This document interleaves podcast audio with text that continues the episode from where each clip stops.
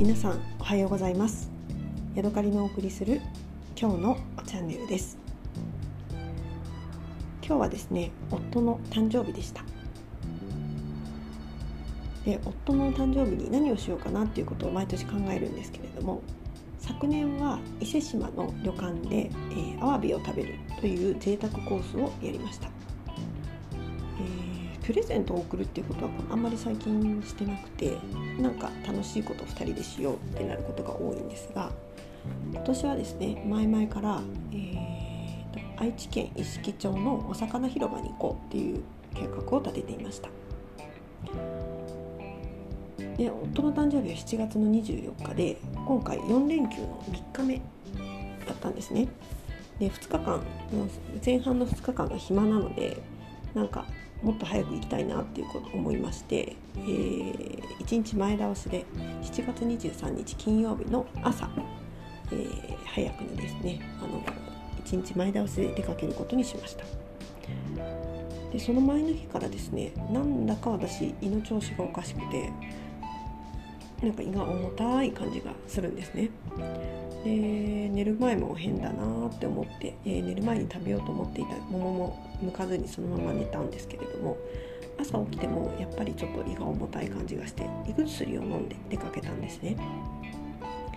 で助手席で寝ながら1時間少々経って起きてみたらなんかちょっと吐き気が出てきて思わず持っていたビニールの中にねあの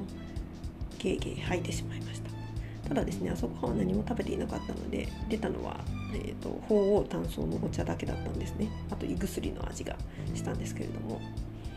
で夫が心配してそんな具合悪いのに魚市場なんか行ってられないからもう帰るよって言われたんですけれども私はいやいや絶対行くって言って言い張ってそのまままた、えーと、愛知の意識町まで走って行ってもらって、えー、無事魚市場に行きました。ただですね私のリサーチ不足で、えー、と23日の金曜日はねお店がね本当に10分の1ぐらいしか開いてなくて3軒4軒ぐらい開いてるだけかなお客さんも全然いなくて、えー、しかも7時ぐらいだったのでもうお店もなんかもう店じまいが始まってるような感じで、えー、1回目に行った時ほどのこう高揚感が味わえませんでした。ただまあパパッと見てあの面白そうなお魚をねいろいろ買ってくることができました、えー、冷た貝すだれ貝コチ小さなサバ下ビラメそれから何やったかな。なんか不思議な魚の入ってるお宝ボックスみたいなやつを買ってきて。で、えー、ちょっと海岸を散歩してで、えー、絹浦の近くにある、えー、朝ごはん屋さんでご飯を朝定食を食べて、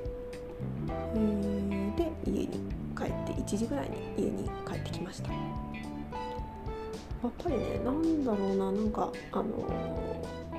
胃の調子が悪いんですよね。食べるとすぐお腹いっぱいになっちゃうしあんまり食欲が出ないっていう感じでね。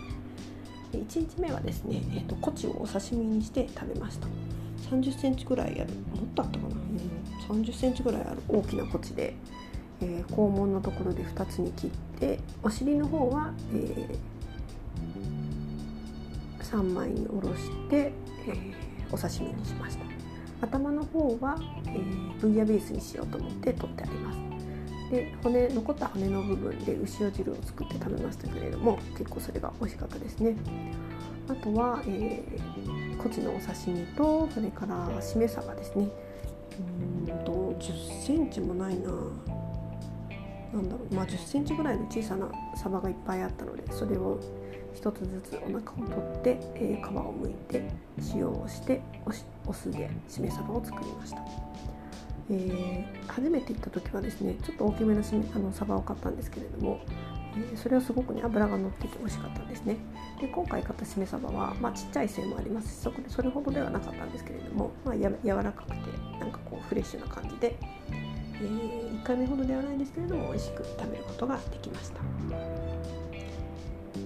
そんな感じで、えー、とりあえず愛知県の一色町のお魚市場に行ってきたよっていうお話です。今日はここまでです。